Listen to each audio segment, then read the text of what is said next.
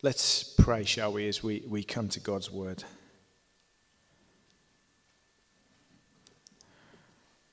Our Father, we are so thankful that you have left us with your holy word. And Father, you've given it to us for our upbuilding, that it might change us, renew us, refresh us. And Lord, we thank you that as we come to study it together now, that this word is not just like any other book that's been written, it's a living word. It has life in it. And Lord, as we come to study it, we recognize that that life is going to touch our life and we're going to be changed. We're going to leave this place different than we came in. And so, Father, we just pray, touch us afresh today with your Holy Spirit. Lord, as we come to learn about this name that you've given to yourself, Yahweh Rofecha, that we would know more about who you are as our Father in heaven. Lord, I pray that you'd help me to communicate your word as it is and not get in the way.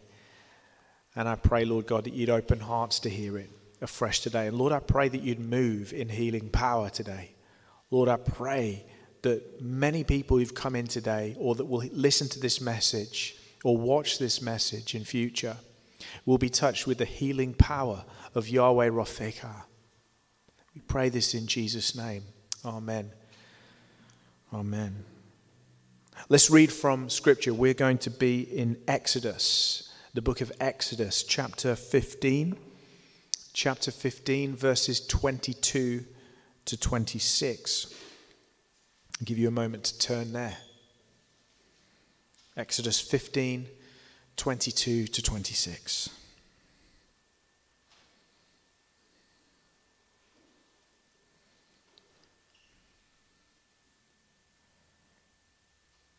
I'm going to read from the New International Version. Here we go. Then Moses led Israel from the Red Sea, and they went into the desert of Shur. For three days they traveled in the desert without finding water. When they came to Mara, they could not drink its water because it was bitter. That is why the place is called Mara. So the people grumbled against Moses, saying, What are we to drink? Then Moses cried out to the Lord, and the Lord showed him a piece of wood. He threw it into the water, and the water became fit to drink. There the Lord issued a ruling and an instruction for them and put them to the test.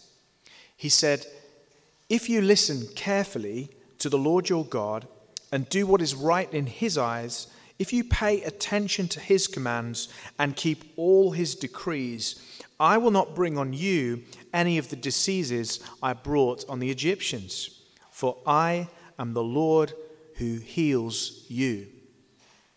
This is the word of the Lord. How many of you have come in today with something that you'd like healing for? Put your hand up, be brave. How many of you have come in today knowing, do you know what? I really would love it if the Lord would heal me of this. Praise God. Then this message is for you. This message is for you. And I pray that by the time we walk away from the building today, that the Lord may touch some of you with his healing power. We're learning today about Yahweh Rofecha. Say that. Yahweh Rofecha. Come on. It's a back of the throat. Rofecha. As we've learnt and studied these, these names of God together, you know, all of these names, whether it's Yahweh or Elohim or Adonai, all these names speak to us about God's being, about God's character, and also about his relationship to his people, don't they? Each name has told us something new about who God is. And this name that we're studying today from Exodus 15 is no different. What's really unique, though, about the names of God, and this is why we study the names of God so carefully, is that God isn't like you. God doesn't change. You see, each of us mercifully change, don't we? Throughout our lives, we grow, we, we learn, we mature. And that's a good thing, isn't it? If we're walking with the Lord, we should expect to see change in our lives. How many of you have changed your beliefs about something in the last five years? I know that I have. I know that I have. My, my beliefs have changed and hopefully become more biblical um, as I've grown with the Lord. We must always embrace change so long as it's led by the Lord. But God is not like us. He doesn't need to change, does He? He is the same yesterday, today, and forever. And so, therefore, our names, if they were based on our character and our nature and who we are, they might change over time but not so with God. There's never going to be a time when God is not El Shaddai, right? There's never going to be a place where God is not a shepherd of his people. And there's never going to be a time or a place where God is not still a healer, right?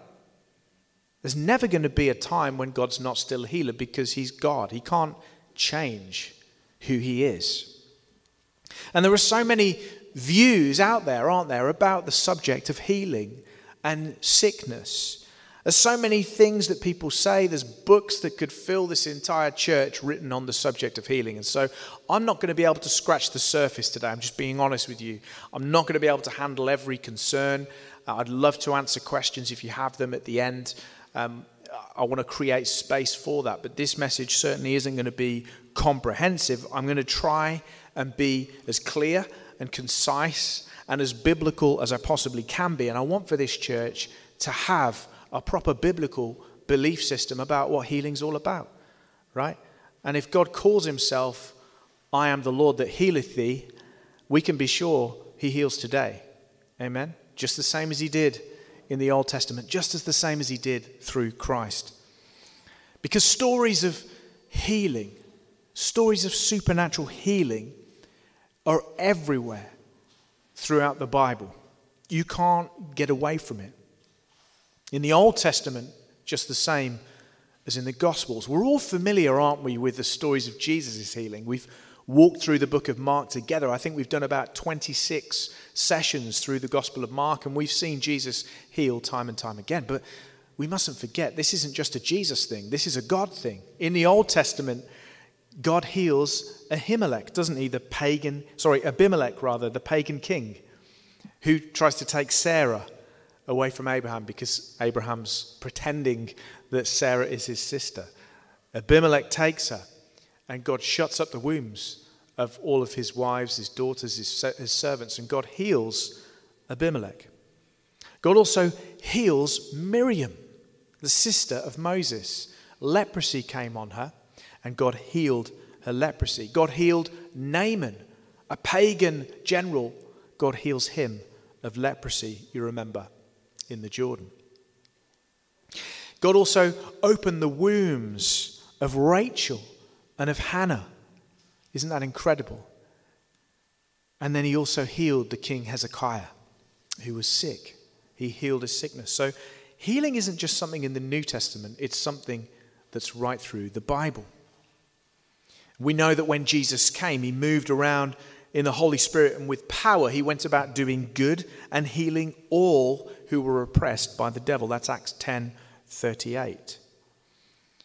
And such is the mention of healing in the New Testament. It's incredible. John Wimber, who was a pastor back in the 80s and, and the 90s, he wrote a book called Power Healing. Has anybody read Power Healing? And John Wimber counted up all of the narrative verses in the Gospels. I mean, that's a lot of verses. He counted up 1,257 narrative verses in the Gospels and found that out of those verses, 484 dealt specifically with healing testimonies. That's actually nearly 40%. Nearly 40% of all narrative verses in the Gospels deal specifically with healing. So that's a large proportion of Jesus' earthly ministry that was to do with physical healing. Incredible. Then we see the book of Acts. You see, the healing ministry of Jesus didn't stop with the Gospels. In fact, it continued on. It continued on with, I don't mind them staying in. You want to stay in, I don't mind the noise. That's fine. So the healing ministry continues with the church with the power of the Holy Spirit coming at Pentecost. And then we see the book of Acts. We see the apostles moving in healing power, even to the point where people were taking handkerchiefs and garments that had touched Paul and they were taking them to the sick and they were being healed by these garments, if you can believe that. People had such faith, they were waiting for the Apostle Peter to walk by just to get in his shadow that they might be healed. So the healing ministry didn't stop with Jesus and his ascension, it continued on into the church of the apostles in the first century. But furthermore, it didn't end with the book of Acts. It didn't end with the book of Acts. We know that the Holy Spirit gave a gift of healing to not just the apostles, but to the church. Have you heard about this? 1 Corinthians 11, sorry, 12, verses 4 to 11. Paul says this Now there are varieties of gifts, but the same Spirit. And there are varieties of service, but the same Lord and the varieties of activities, but it is the same God who empowers them all in everyone. To each is given the manifestation of the Spirit for the common good. That means to each of you who are in Christ today, there has been given a manifestation of the Spirit unique to you. Isn't that amazing? You receive that today? For to one is given through the Spirit the utterance of wisdom to another, the utterance of knowledge according to the same Spirit. To another, faith. There is a gift of faith by the same Spirit. To another, here we go, gifts of healing, plural. Multiple gifts of healing. Isn't that interesting? There wasn't just one gift of healing, seemingly, but there were gifts of healing by the one Spirit. To another, the working of miracles. To another, prophecy to another, the ability to distinguish between spirits, to another, various kinds of tongues, to another, in- interpretation of tongues. All these are empowered by one and the same Spirit who apportions to each one individually as he wills. So these gifts are given by the Spirit, empowered by the Spirit, and God gives to each one as he wills. So these gifts are given by God. It is Him that determines to whom He gives them and how much gifting is given. It's not something that we can decide upon, it's something that God gives. But this is what Paul taught. These gifts are given not just to the apostles, but actually to the church. Now, there are a variety of views uh, about healing uh, in, in the church today, and particularly about the gift of healing. There are some in the church today who are Christians, but they believe uh, that the gift of healing is, is no longer in operation, that it has ceased. Um, and they believe also that many other gifts have ceased as soon as the canon of Scripture came together. That is, as soon as we had the text of Scripture, these, these gifts came to an end. And this view is called cessationism. Cessationism. So the cessation of the spiritual gifts. Now, why do people believe that these gifts have ceased? Well, one reason they believe these gifts have ceased is that they see these spiritual gifts, including the gift of healing, and they see this correctly. They see that these gifts were there to serve a purpose. The gifts were there to validate the gospel that was being preached. And I think that's something that we need to remind ourselves of. I think the cessationists have that right. The gifts are there to witness to Christ, they're not there to build somebody's reputation. They are not there to make you into a miracle superstar. They're not there to make you into the next Derren Brown. And I think the church today needs to hear that. They're there to witness to the truth of the gospel. They're there to witness to the truth of who Jesus is. And so when you utilize these gifts in a way that doesn't exalt Christ, you're not using them, you're abusing them. Okay? This is very, very important. So they're right about that. These gifts are here to witness to Christ. But here's the issue they say that because we now have the gospel and the counsel of God, written and put for us in Scripture, They say that these gifts are now redundant. They're no longer needed because we now have the scriptures. Now, my problem with that is that many of I have many cessationist friends who are much cleverer than I, and these people have a concern which is to be biblical in everything. My issue with it is that the Bible doesn't say anywhere that these gifts will cease. So, if I truly want to be biblical, and if you truly want to be biblical, find for me one verse, just one verse, that says these gifts cease. And I'll happily believe that.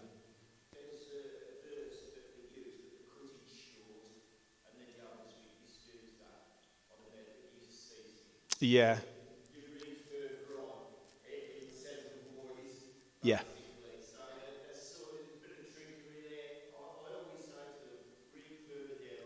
Yeah, there's the one about when when the perfect comes, etc. But again, in context, is not talking about the gift ceasing. But I think my issue with it has been that I would need to find evidence in Scripture of Paul saying, stop hungering for the gift of prophecy. Okay? Because round about the second, third centuries, you're not going to need it. And I don't see that. So I, I can't be a cessationist. That's my perspective. Um, I have to believe that these gifts are still in operation. That's my perspective, though I understand others will disagree. But let me just read you a quote from Irenaeus. He was an early church father, as they called them. This is a, a bishop of Lyon in France in the uh, second and third centuries. And he said this Those who are in truth his disciples, receiving grace from him, do in his name miracles. They perform miracles so as to promote the welfare of other men, according to the gift which each one has received from him. For some true and certainly drive out devils, so that those who've thus been cleansed from evil spirits both believe in Christ and join themselves to the church. Others have foreknowledge of things to come. They see visions and utter prophetic expressions. Others still heal the sick by laying their hands upon them, and they're made whole. Yea, moreover, as I've said, the dead have even been raised up and remained among us for many years. What more shall I say?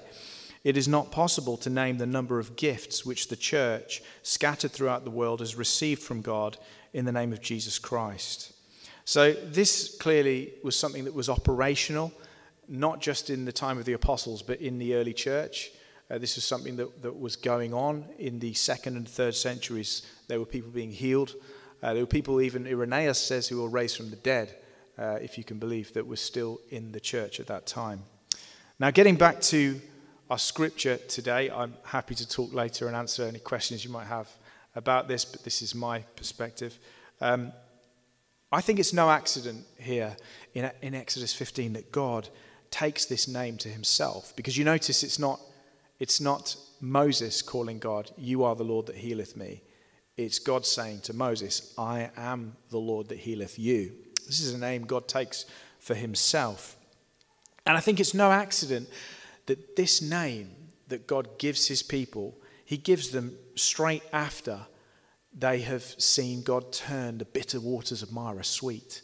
It's all connected, isn't it? We can't just rip that name out of its context and make it say whatever we want it to say. There's something going on here that we need to appreciate and take notice of.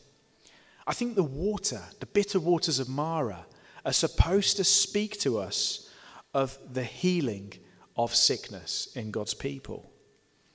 These brackish, bitter waters, they speak to us about the bitter taste of sickness, the bitter taste of infirmity, whether it's a sickness in the body or in the mind or in the soul.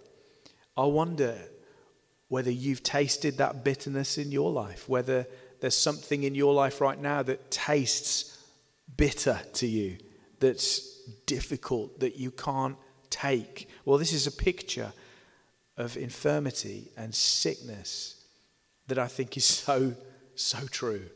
Sickness tastes bitter, it's difficult, it's hard to drink, to take down. And because they couldn't drink it, The Bible says that they grumbled to Moses, didn't they? Remember, we talked about this a few weeks ago how the Israelites encountered difficulties, and what did they do? They didn't pray, they, they grumbled. They grumbled to Moses, but really, what were they doing? Grumbling to God. And Moses then cries to the Lord on their behalf. I think we can be really certain what the Bible's saying here is that sickness and infirmity carry with them a certain bitterness in our lives that can cause us either to grumble or to call on the Lord. Does that make sense to you? Sickness can either make you moan and grumble, or it can drive you to call on the Lord. Sometimes a bit of both. Amen. I don't know about you, but that really speaks true to me when infirmities linger and go on longer than we think they ought to. How great is that temptation to do just as the Israelites have done and say, Lord, I can't drink this any longer. But what was the intention of God in all of this? It was that Moses should call on him, it was that his people should lean upon him and call out to him for healing and deliverance. Because I think to our modern sensibilities, our expectation would be that when God led his people out of Egypt and through the Red Sea, which happened just three days before we read about this story at Mara, our expectation is that as soon as they come out through the Red Seas, they enter into the promised land and they shall never want for any food or any water or anything ever again. That's our expectation, isn't it? At least it is for us. Lord, I became a Christian. I prayed the prayer. I did my bit. Where's your bit? I'm still not well. But the Lord had purpose even in this moment of the Israelites not being able to drink of these waters. He led them for three days into the wilderness, nothing to drink. But he had purpose. And what was it? It was for them to call on him, to lean on him. 2 Corinthians 12 says, so to, Paul says this, so to keep me from becoming conceited because of the surpassing greatness of the revelations, a thorn was given me in the flesh, a messenger of Satan to harass me, to keep me from being becoming conceited. Three times I pleaded with the Lord about this, that it should leave me. But he said to me, My grace is sufficient for you. My power is made perfect in weakness. Therefore, I will boast all the more gladly of my weaknesses, so that the power of Christ may rest on me. Now, it doesn't matter whether you think that the thorn in the flesh was sickness or not. It doesn't matter. What I'm making the point of here is that Paul had something that was clearly not very nice. It was clearly something that bothered him. He didn't like it. And he prayed to God to remove it three times, and God didn't. Why? He says, it was to keep him from becoming conceited, puffed up, proud. Right? So it doesn't matter whether it, it was sickness that the thorn was. The purpose is that, that Paul didn't enjoy it, but God had a purpose in it. Okay?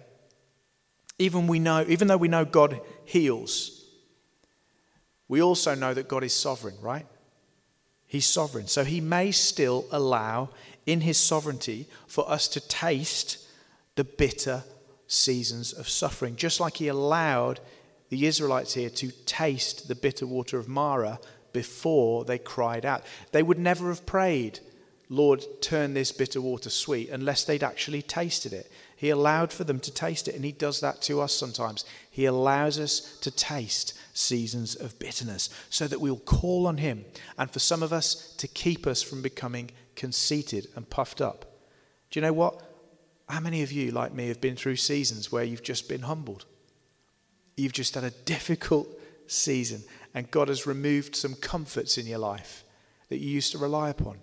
And it's difficult at the time, but I look at what Paul says and I think, yeah, definitely that thing that he let me go through kept me from becoming puffed up and conceited and reliant on myself. Sometimes he does that. And so we'll call on him in those moments when we taste the bitterness. We call on Him. And either God will respond in a number of ways. Either He'll heal you. He'll heal you. Either He'll heal you supernaturally and that thing will go. How many of you have experienced a healing touch of God where you've prayed and He's literally taken that thing away? Sometimes He will heal you and it will be gone. That circumstance, that problem in your body or your mind will just go. Other times, He will alleviate that bitterness. He'll send something into your life that helps you to manage it. He'll send a treatment, something that allows you to live on, even with the condition, but with a treatment that helps you to manage it. How many of you understand? Sometimes God heals through the medium of medicine. And we mustn't think that that's any less of a blessing from God.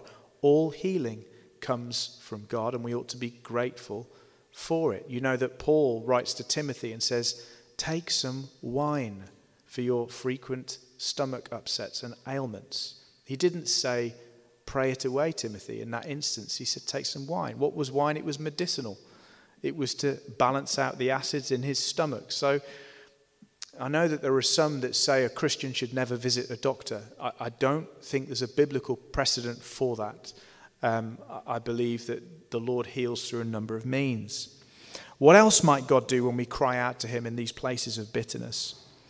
Well, sometimes He'll so change, He'll so change your hearts that even that sickness becomes sweet to your taste.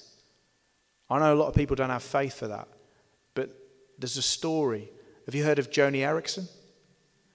Joni Eareckson, who dived off of a diving board at the age of 17 and unfortunately broke her neck and became quadriplegic, paralyzed at the age of 17.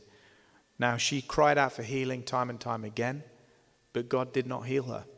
Now she has a global ministry encouraging those who are living with severe disabilities.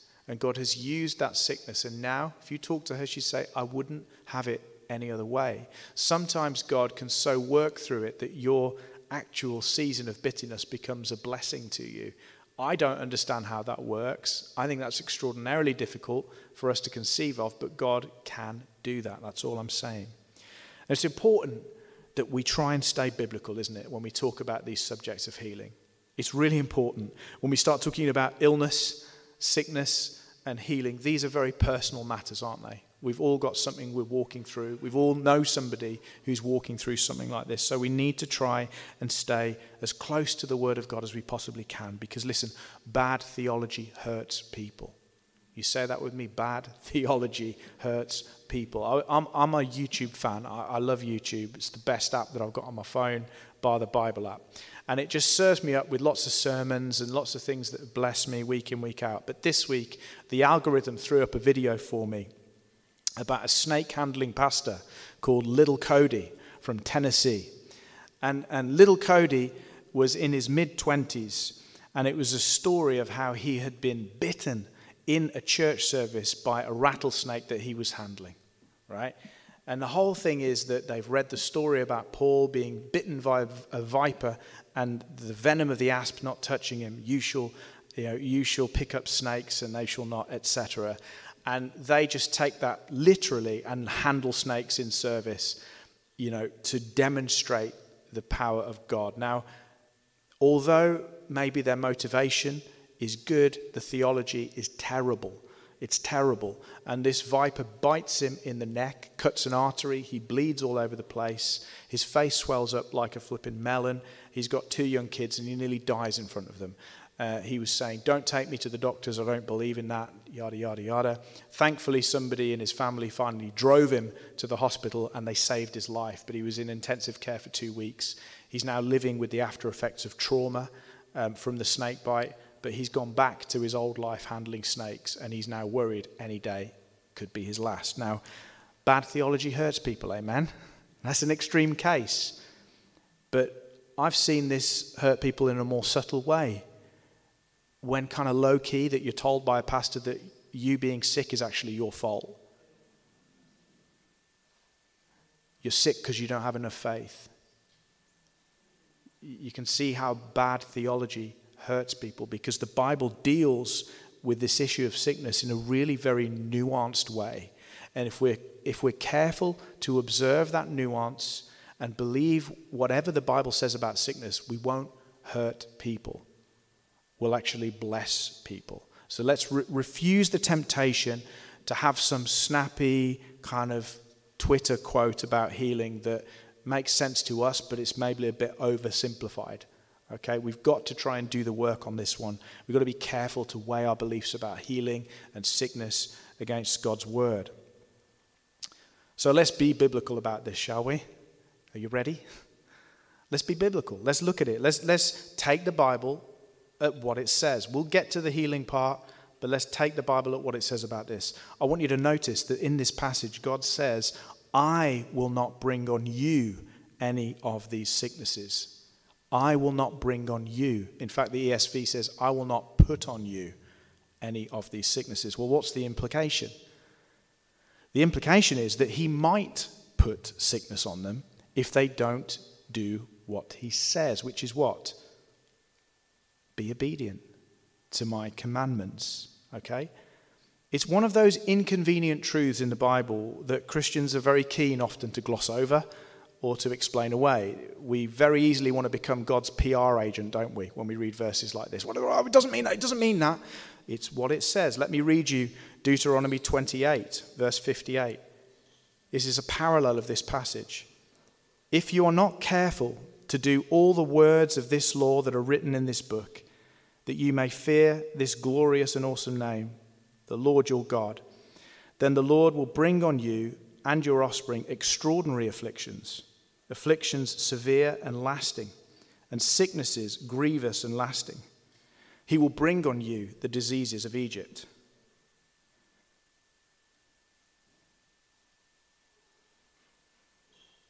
So, what God is saying is that these promises of healing, they're conditional on obedience, right? We see that God is sovereign even in these matters of sickness and healing. Deuteronomy 32, verse 39 says, See now that I myself am He. There is no God besides me. I put to death and I bring life. I have wounded and I will heal, and no one can deliver out of my hand. Job 5:18 For he that is God wounds but he binds up he shatters but his hands heal Does that make God the reason for every sickness? No. No, it doesn't. We know where sickness came from, don't we? Sickness entered with the fall. That's where sickness came. God didn't create us to be sick, but it came in with the fall. But it does mean that God is certainly sovereign over sickness, and it does mean that throughout history, God has definitely sent sickness on some people. It's just a fact that God kills a lot of people in the Old Testament. We've got to stop trying to apologize for him about that. He's God. He can do as he pleases, okay? So, that being out of the way, it doesn't mean that God is the author of every sickness. It doesn't mean that God created us being sick. God is actually very clear about why people get sick in the Bible, and there's a number of different reasons why people get sick according to the Bible. There are naturally occurring conditions and sicknesses. You know the story of Mephibosheth, I think his name is, which was Saul's, correct me if I'm wrong, grandson, was it? Or nephew or grandson? Now, he was crippled, wasn't he? Do you know why the Bible says he was crippled? Yeah, his nanny, his, his nanny dropped him. It wasn't because he sinned. It wasn't because God sent the sickness on him, it was an accident. Sometimes we're sick because of an accident. Sometimes we can be sick because of just the presence of brokenness and sin in the world, and the Bible says that. So we shouldn't treat every sickness as though like God sent it. I remember when I was 16, I nearly died. I, I, uh, I had appendicitis, and then I came out of the operating stu- um, studio, the operating theatre, and um, yeah, basically something went wrong. I ended up, my lungs filled with fluid and I stopped breathing. So I was in intensive care for a, a couple of days or something like that, and eventually came through, but it was a bit touch and go. And I remember when I came out, a Christian came to my home and said, um, Yeah, you know why that happened to you is because you sinned. It's because you sinned. And so it's things like that where you're like, we have to try and be biblical. Not every sickness is because of somebody sinning, and God doesn't send every sickness. Um, that it is possible that those things can happen. We know from 1 Corinthians 11, we read earlier. It says, Let a person examine himself then, and so eat of the bread and drink of the cup. For anyone who eats and drinks without discerning the body eats and drinks judgment on himself. This is new covenant. That is why many of you are weak and ill, and some have died. So, actually, some Christians were not examining themselves. They weren't repenting of sin before they came to the table. And God says, actually, that's why some of you are weak and ill and have, and have died. That's new covenant. So, sometimes it is a judgment, but that doesn't mean it always is. Is this making sense? I'm just trying to help us through before we get to the good bit. Um, now, I think, as I've said, sometimes we make the, the mistake of being overly simplistic with these things. Jesus also said to them that, you know, the disciples said, Lord, uh, why is this man blind? Did he sin or did his parents sin? And Jesus says, Neither this man nor his parents sinned, but this happened so that the work of God might be displayed in his life. That's John 9, 1 to 3. So sometimes people endure illness just so that the glory of God can be revealed when they get healed. Isn't that incredible? Literally, you're going through this so that one day you're going to have a testimony that is going to blow people's minds. Wow. Okay? So, no, we can't say all sickness is because of sin. Somebody's done something wrong and therefore God put a sickness on them. No, that's not always true. We equally, uh, we can't say that all sicknesses are just natural. Jesus talks about some sicknesses also being sent by the devil. Okay? The enemy can have a hand in sickness as well. The Bible speaks about infirm spirits that can have an impact in somebody's life. So that's another thing that the Bible talks about as being a, a root of sickness. And there are many types of sickness. There's not just physical, there can be mental, there can be emotional, and the Bible makes room for them too. In Psalm 1473, it says, He heals the brokenhearted. Healing is not just for your physical body, but it's for the heart. In fact, the, the Hebrew word for heart is lev, right? We think of heart these days and we think emotions, all the floral stuff that we don't like thinking about, and it's all gushy and emotional. But that's not the way the Hebrews thought about the word heart. The heart was the core of your being, it was who you are really. And God says that that can be so broken that your actual identity and who you think you are in this world is actually in need of healing, right? And God can heal the very core of your being so that you become who you're supposed to be, if that makes sense. So God is not just coming to heal physical stuff, He's coming to heal the whole person. So, how does God heal us? Firstly, God heals you through prevention. He heals you through prevention. This verse here in Exodus says, If you do these things, if you obey my laws and my precepts, I will heal you. You won't get sick. It's a preventative thing. So if we follow God's word today and we take seriously his commands, his precepts, his law over our life, then there are lots of sicknesses that we'll be protected from, aren't there? Just think of it. If we live in line with the Bible, there are lots of illnesses that will not affect us like they would if we were living in the world. Secondly, God heals us in response to prayer. James 5 13 to 15, he says, Is any among you suffering? Let him pray. Is anyone cheerful? Let him sing praise. Is anyone among you sick? Let him call the elders of the church. Let them pray over him, anointing him with oil in the name of the Lord. And the prayer of faith will save the one who is sick, and the Lord will raise him up. How else are we healed? healed in the presence of God. In the presence of God. You know, how do I know that biblically? Well, in John 5, there's a story of a man who wanted to get down into the water. And Jesus says, Be healed, rise up, take your mat, and go. Now, this guy's a cripple. The guy didn't know who Jesus was, he had no faith, He, he didn't call out to Jesus to heal him. Jesus took the initiative and healed him. Now, God can do that today.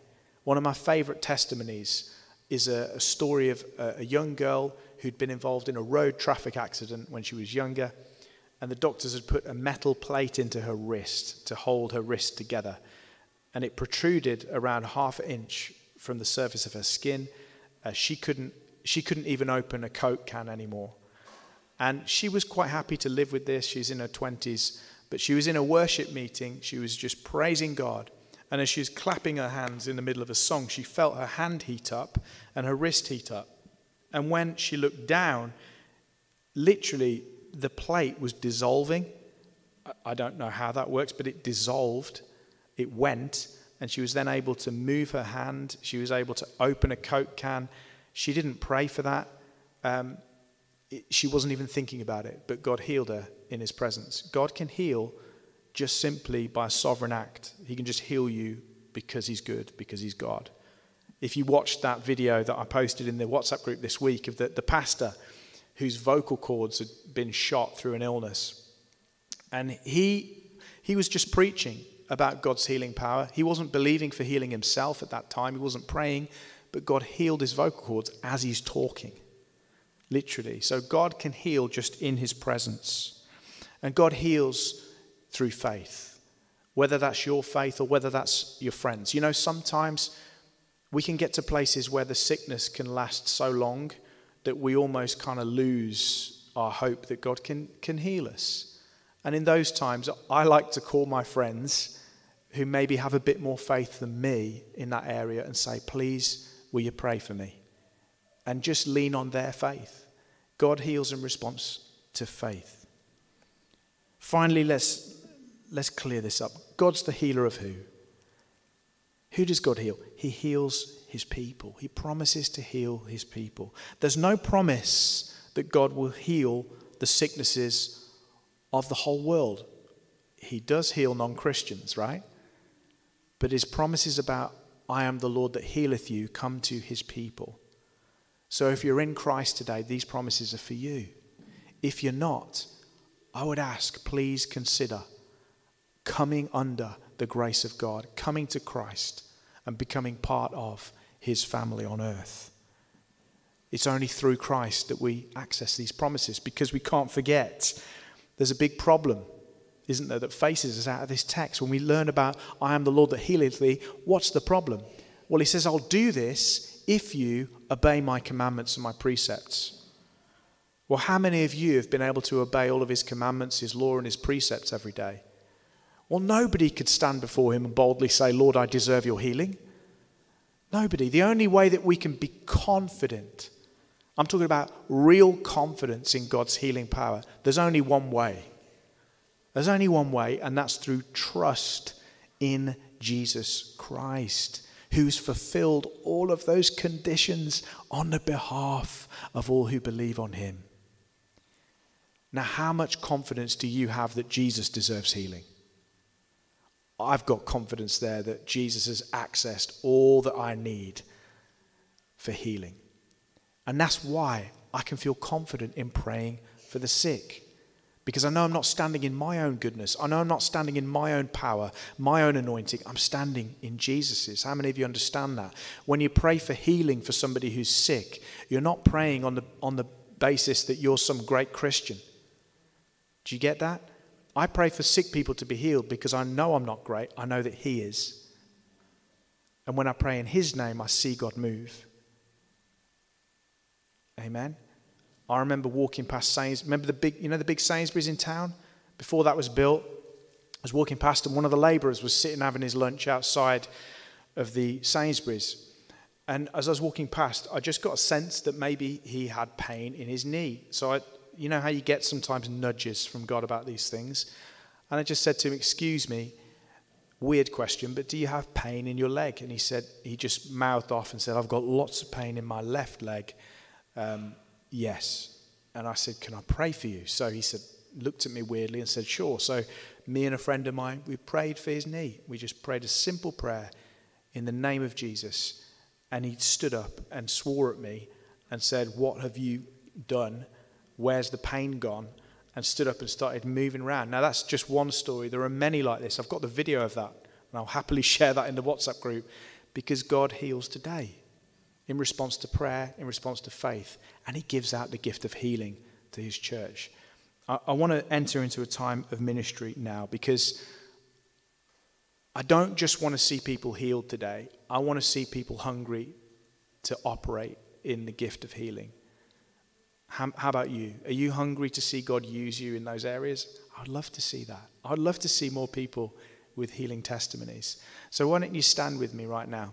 Firstly, I, I want to I want to ask for you to just be brave. You don't have to tell anybody what it is that you want healing for. That's not our job to know, but just be honest. If there's something that you really need to call out on God for in terms of healing today, just pop your hand up.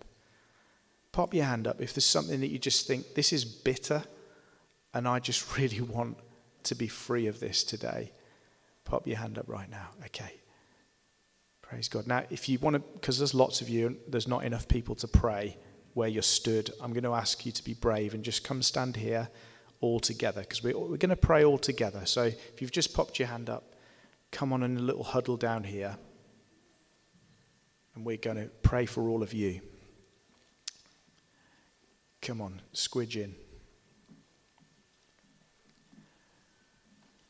Now, you don't need to tell us um, what the issue is,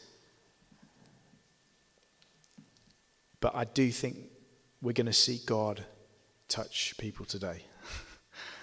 so let's put our hands out right now, just and wait, wait on God for just a moment.